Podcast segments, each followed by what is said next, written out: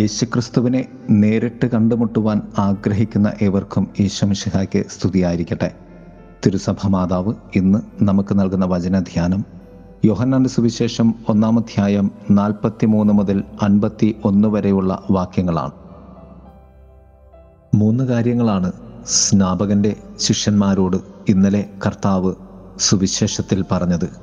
എന്താണ് നിങ്ങൾക്കാവശ്യം? വന്നു കാണുക. എന്നെ അനുഗമിക്കുക എന്ന്. ഇന്നത്തെ സുവിശേഷത്തിലും ഫിലിപ്പോസ് നത്താനിയലിനോട് പറയുന്നത് ഇതുതന്നെയാണ്. നസറത്തിൽ നിന്ന് വല്ല നന്മയും ഉണ്ടാകുമോ എന്ന നത്താനിയലിന്റെ ചോദ്യത്തിന് ഫിലിപ്പോസ് പറഞ്ഞു വന്ന് കാണുക എന്ന്. നാലുപടികളായി ഈ ധ്യാനത്തെ നമുക്ക് ക്രമപ്പെടുത്താം. ഒന്ന് എന്നെ ഉണർത്തുന്ന ചോദ്യം. എന്നെ ഉണർത്തുന്ന ചോദ്യം എന്നെ ആത്മീയ അന്വേഷണത്തിന് പ്രേരിപ്പിക്കുന്ന ചോദ്യം നമ്മുടെ ആത്മീയ ഉണർവിന്റെ ഉൾമന്ത്രമായുള്ള ചോദ്യമാണിത്. അഥവാ ഇതിൽ നിന്നുമാണ് നമ്മുടെ ക്രിസ്തു അന്വേഷണം ആരംഭിക്കേണ്ടത്. എന്താണ് നിങ്ങൾക്ക് ആവശ്യം? അല്ലെങ്കിൽ നിങ്ങൾ എന്ത് അന്വേഷിക്കുന്നു? സുവിശേഷം ആരംഭിക്കുന്നത് യേശു ഗലീലയിലേക്ക് പോകാൻ ഒരുങ്ങി എന്നാണ്. ഇംഗ്ലീഷിൽ ഹി ഡിസൈഡഡ് എന്ന വാക്കാണ് ഉപയോഗിക്കുന്നത്. എത്ത് ലെസൺ എന്നാണ് ഗ്രീക്ക് പദം. കർത്താവ് നിശ്ചയിച്ച് ഇറങ്ങി എന്നാണ് അർത്ഥം. എന്നാൽ ഗലീലയിലേക്ക് പോകാൻ ഒരുങ്ങിയ യേശു ഫിലിപ്പോസിനോട് പറയുന്നു എന്നെ അനുഗമിക്കുക. ക്രിസ്തുവിന്റെ പദ്ധതി നിനക്ക് പ്രാധാന്യം നൽകുന്നതാണ്. നീ ക്രിസ്തുവിന്റെ അരികെ വരുന്ന ക്ഷണത്തിൽ ക്രിസ്തു നിന്നെ സ്വന്തമാക്കും. ക്രിസ്തുവിന്റെ ഏതൊരു തീരുമാനത്തെക്കാളും വലുതാണ് നിന്നെ സ്വന്തമാക്കുക എന്ന ക്രിസ്തുവിന്റെ ആഗ്രഹം. രണ്ട് ക്രിസ്തുവിനെ കണ്ടുമുട്ടുന്നു. ക്രിസ്തുവിനെക്കുറിച്ചുള്ള വാദമുഖങ്ങളല്ല വന്ന് കാണുക എന്ന വാക്കാണ് ഫിലിപ്പോസ് നത്താനിയലിനോട് പറയുന്നത്. വില്യം ബാർക്ലെ പറയും വാദഗതിയിലൂടെ ആരെയും നാം വിശ്വാസത്തിലേക്ക് കൊണ്ടുവന്നിട്ടില്ല. ക്രിസ്തുവിന്റെ മഹത്വത്തെക്കുറിച്ച് പറയണമെങ്കിൽ ക്രിസ്തുവിനെ അഭിമുഖീകരിക്കണം എന്ന് അദ്ദേഹം പറഞ്ഞു. നാം ക്രിസ്തുവിനെ കണ്ടുമുട്ടാത്തിടത്തോളം നാം ക്രിസ്തുവിന്റെതല്ല എന്ന് നാം മനസ്സിലാക്കേണ്ടതുണ്ട്. മൂന്ന് ക്രിസ്തു പങ്കുവെപ്പ്. നത്താനിയേൽ ക്രിസ്തുവിനെ പിലിപ്പോസ് വഴി അറിയുന്നു. ക്രിസ്തു നത്താനിയലിനെ നേരിട്ട് അത്തിമരച്ചുവട്ടിൽ അങ്ങകലെ വെച്ചു തന്നെ കാണുന്നു അഥവാ ദർശിക്കുന്നു. ഒരുപക്ഷെ ഫിലിപ്പോസിനെ കർത്താവ് വിളിച്ചത് നത്താനിയലിന് വേണ്ടിയാണ്. അങ്ങനെ എല്ലാ ദൈവവിളിയുടെയും സമ്പൂർണത വന്നു നിൽക്കുന്നത് ക്രിസ്തുവിൽ തന്നെയാണ്. അതിനാൽ നിന്റെ വിളി തിരിച്ചറിയാൻ നീ ക്രിസ്തുവുമായി നേരിട്ട് കണ്ടുമുട്ടേണ്ടതുണ്ട്. ക്രിസ്തുവിനെ പങ്കുവെക്കേണ്ടത് ക്രിസ്തുവിനെ എല്ലാവരും നേരിട്ട് കണ്ടുമുട്ടുവാൻ വേണ്ടിയാണ്. നത്താനിയേൽ മൂന്ന് അഭിസംബോധനകളാണ് നടത്തുന്നത് യേശുവിനെ നോക്കി. ഒന്ന് റബ്ബി എന്ന്. രണ്ടാമത് അങ്ങ് ദൈവപുത്രനാണ് എന്ന്. മൂന്നാമത് ഇസ്രയേലിന്റെ രാജാവാണ് എന്ന്.